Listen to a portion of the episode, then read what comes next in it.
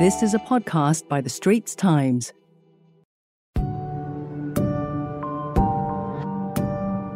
Welcome to Singapore's War on COVID, a podcast series by The Straits Times.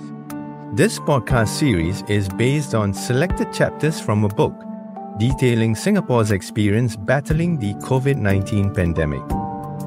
The book, written by journalists of The Straits Times and edited by ST's executive editor Sumiko Tan, is titled In This Together Singapore's COVID 19 Story and is available in major bookstores now. Details online at stbooks.sg.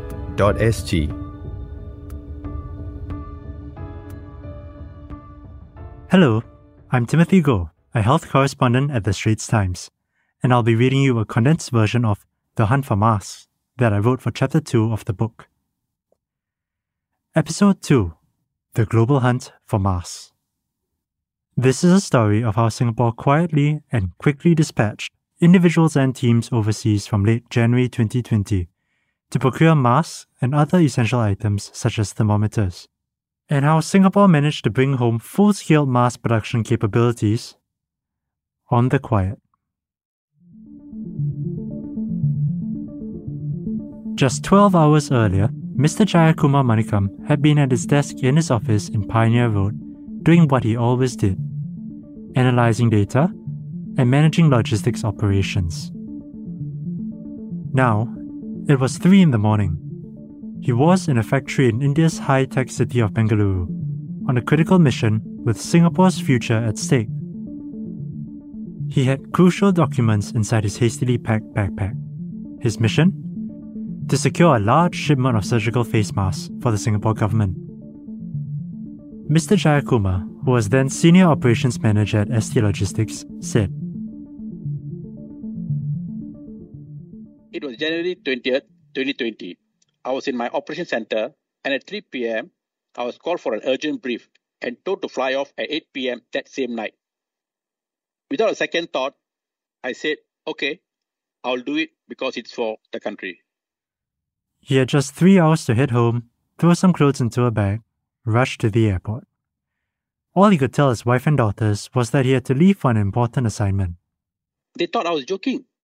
The 56 year old had not flown overseas for work in 27 years. Mr. Jayakumar was one of about 75 employees and affiliated agents of ST Logistics, entrusted in the early days of the outbreak with procuring masks and other essential items like thermometers from all corners of the globe. This included places like Mexico, Denmark, Sri Lanka, and South Africa. With the pandemic becoming a gathering storm, such items were suddenly in short supply.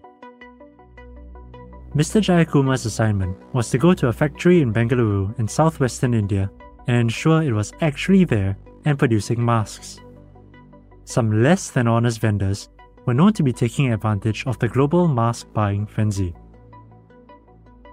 He had to slice open the masks to ensure the filter layer had not been replaced by another material, and also ensure that the pallets of masks were actually loaded onto trucks and sent to a secure freight agent appointed by ST Logistics.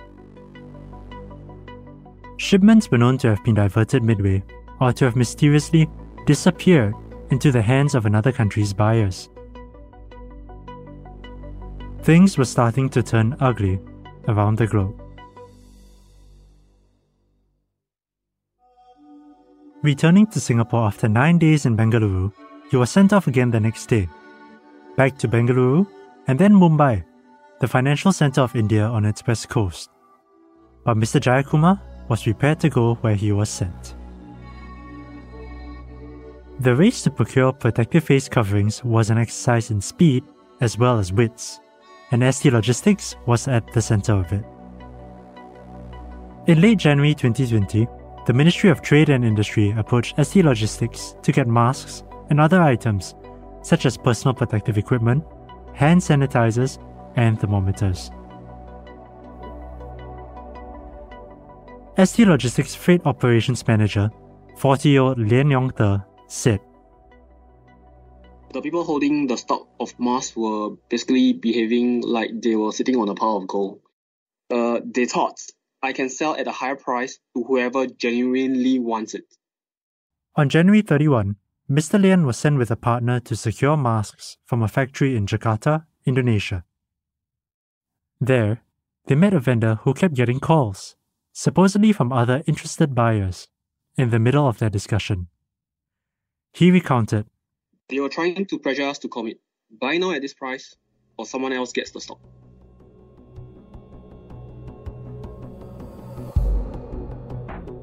ST Logistics walked away from suppliers who were unfair in their dealings. Prior to the pandemic, disposable surgical masks were a low value item. As Mr. Gabriel Lim, Permanent Secretary of the Ministry of Trade and Industry, put it, Well, no one in Singapore bought masks. It was penny to the dollar. Pretty cheap stuff. Singapore companies produce a small number of masks in some overseas factories, but they were generally not intended for domestic use. At home, the government had built up its own reserves of masks for local medical needs, having learnt from its experience with the SARS outbreak and transboundary haze. The stockpile of surgical masks was enough only for the medical sector for some months. Then came the pandemic. No one had foreseen a situation in which nearly everybody might need to use a mask on a daily basis. Mr. Chan Chun Sing, who was Minister for Trade and Industry till May 2021, said, If everybody use one surgical mask, then it's 5 million per day. Then that is like one whole month of uh, supply for the clinical setting. Then obviously we can't afford the kind of burn rate whereby you in one day use up one month's worth of supply. With surgical masks in short supply, the government decided at first to limit their use to healthcare workers, which was also the advice of the World Health Organization in the early stages of the pandemic. In early January 2020, the Wuhan virus, as it was then known, seemed like a faraway problem. But things started to change as the disease spread outside China. A global run on masks began with Chinese nationals in various countries buying them up in bulk. Then, as COVID 19 began to spread around the world, scarcity descended into chaos. Former supply lines were discontinued and agreements ignored as countries closed their borders and imposed export bans. In early March, Germany stopped the shipment of 240,000 face masks bound for Switzerland, sparking a diplomatic spat. In early April, the United States was accused of modern piracy after allegedly diverting 200,000 masks meant for Germany to its own shores while they were being transferred between planes in Thailand. It was also accused of sending people waving cash to buy a plane load of masks meant for France on the tarmac in China.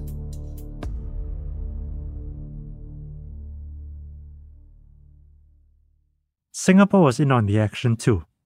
Aside from using ST Logistics, the government tapped its own staff and contacts in overseas networks, sending them to factories and even night markets. Mr. Lim said, It was a real wild, wild west back then. There was this massive scrum, and you know, very large countries were reportedly hijacking shipments of masks that had already been paid for and which were bound for other countries. Singapore quietly made plans next to bypass increasingly erratic supply chains and manufacture its own surgical masks. At the center of this was ST Engineering, which had housed its mask manufacturing line in Taiwan. In late January 2020, though, Taiwan placed an export ban on masks. Not only were all of the company's face masks stuck in the territory, but there were also concerns that the machines used to make the masks would also not be allowed to leave. Taiwan refused to budge, so ST Engineering did the next best thing it brought the machines home. Given the global retreat towards mass protectionism and the controversial nature of the exercise, the 15 meter long production lines had to be surreptitiously disassembled and shipped back. The drama behind this exercise remained shrouded in secrecy. A senior civil servant revealed that things had to be done quietly and shipments broken up, but declined to go into details. ST Engineering Senior Vice President for Robotics and Autonomous Solutions, Gareth Tang, who flew to Taiwan to oversee the operation, was also tight lipped. But the 41 year old did reveal that a crucial ingredient was shipped back to Singapore along with the machines. ST Engineering stock of melt blown polypropylene, which is essential for making the critical filter layer in a mask. Besides this secret effort, they started buying and importing more surgical mask making machines. This enabled ST Engineering to begin producing the first batch of made in Singapore masks in early February 2020. Mr. Tang, who is also head of urban environment solutions at ST Engineering, said It was quite a moment for us. They raced to meet a two week deadline while restrictions on travel tightened every day. He said, I must say that setting up a plant in 14 days and ensuring every single building block could come in for us to make the final product was very challenging. And when the first piece of surgical mask came off the production line, there was a lot of joy. The next challenge was to produce enough masks to meet the needs of Singapore's entire healthcare system. The melt blown polypropylene ST Engineering had brought back from Taiwan would soon run out, so the hunt began again to find machines and raw materials to manufacture the country's own supply of filters. With help from MTI and the Economic Development Board in sourcing what it needed, ST Engineering was able to begin producing filters shortly before Christmas 2020.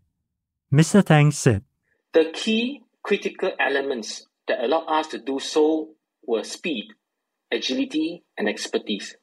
If we were any slower by a week, we'll be finished. As personnel in the field worked to secure a supply of masks, the government was fighting a parallel battle to keep its supply from running out while ensuring people masked up and stayed safe. Mr. Chan said, At that point in time, it was not just a logistic exercise, it was a psychological exercise. The mask itself was not just about preventing inhaling and exhaling of the virus. The mask itself was also a psychological confidence marker. Without the mask, people felt they were not protected. This required a multi pronged approach.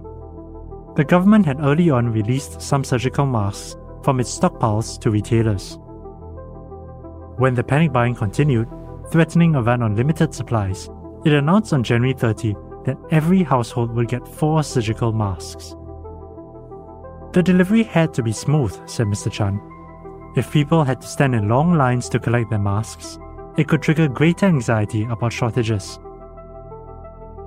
The masks needed to be packed and handed out quickly, and, despite the best efforts of the Singapore Armed Forces, which lent its soldiers for this endeavour, the whole process would take at least two or three days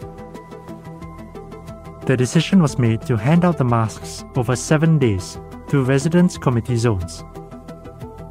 Mr. Chan had grassroots leaders send him photos of the distribution process.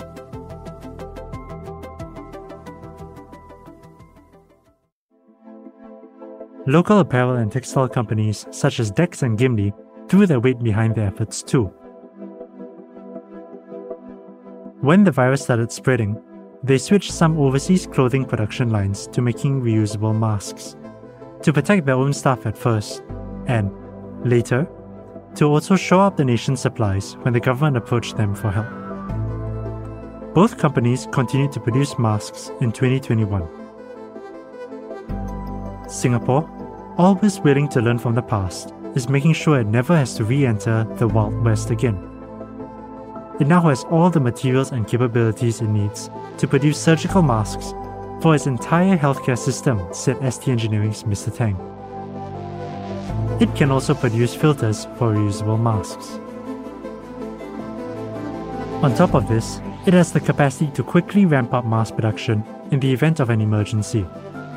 Mr. Tang is confident that even if a lockdown were to happen tomorrow and imports were to stop completely, the company would be able to continue producing masks substantially. He said, We have learned from our experience. We have established the inventory and the supply chain and now the critical material is also made in Singapore. MTI's Mr. Lim said, Now I can tell you, hand on heart, that if the same thing happens again, we can produce our own masks. It's now February 2022 as I record this podcast episode. I caught up with Mr. Gareth Tang, who is ST Engineering's Senior Vice President for Robotics and Autonomous Solutions. Thanks for joining us, Mr. Tang. What's the current state of the made in Singapore mask industry? For instance, can the mask making machinery itself be made here in the event that a future pandemic cuts our supply lines immediately? Yes, we are now vertically integrated with full manufacturing capabilities from the raw materials to filters and masks to support any immediate needs and future pandemic. Thanks, Mr. Tang. I invited Mr. Gabriel Lim, Permanent Secretary of the Ministry of Trade and Industry, to join me in a quick catch up. So, Mr. Lim, thanks for joining us, and I wanted to ask you given the threat of the next big variant and new diseases, What's Singapore's current progress in building self resilience in the production of essential items like masks? Uh, well, thanks very much, Tim. Very happy to join you today. I I would just say that uh, we definitely have made progress, um, but I would say that it is the progress is done on multiple fronts. I think for you asked specifically about our local production capacity, I will share with you that we certainly are able to produce a fair amount of masks for domestic consumption, and we can ramp up if necessary if demand were to rise. But uh, I should also add that the domestic production is not the only way in which we are hoping to manage or fulfill the demand for such essential medical supplies. Uh, we have also been diversifying our imports from uh, many other countries so that we are not overly affected by any disruption in any single one import source. And also stockpiling, just to make sure that we can weather any short term supply chain disruptions uh, to make sure that our essential needs are taken care of, at least temporarily. So, what proportion of our mask supply is made in Singapore, and what proportion out of Singapore? No, I think it's I think it's a function also of uh, how well the market is working. So long as uh, supplies keep flowing, the markets remain open, export bans are not in place. I think uh, we would uh, do far better diversifying our imports and making sure that we are able to meet local demand for masks and other essential medical items in a, in a way that's uh, obviously affordable and a way that's uh, reliable.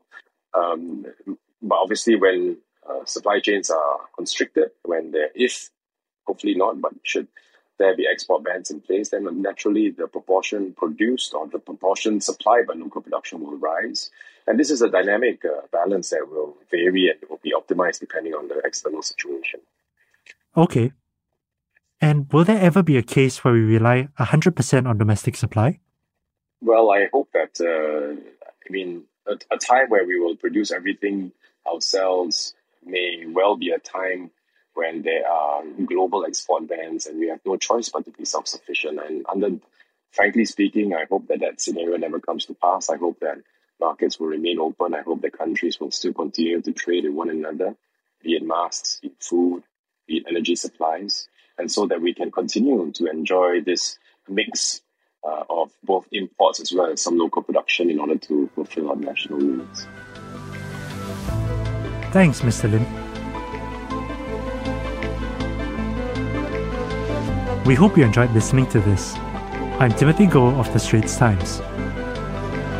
In the next episode out on April 18, my colleague Sumiko Tan will chronicle the attempt to manage an unprecedented national crisis titled Inside Singapore's COVID 19 War Room.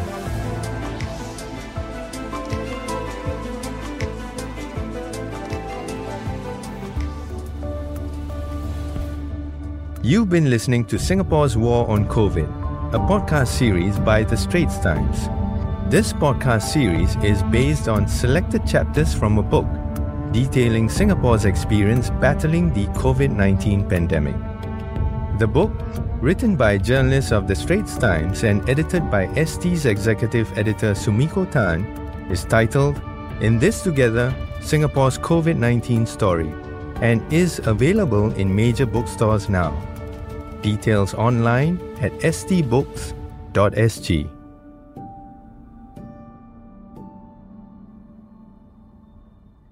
That was a podcast by The Straits Times.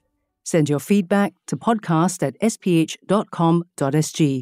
Find us on Apple, Spotify, Google Podcasts, or via the Google Voice Assistant and Amazon Alexa enabled devices.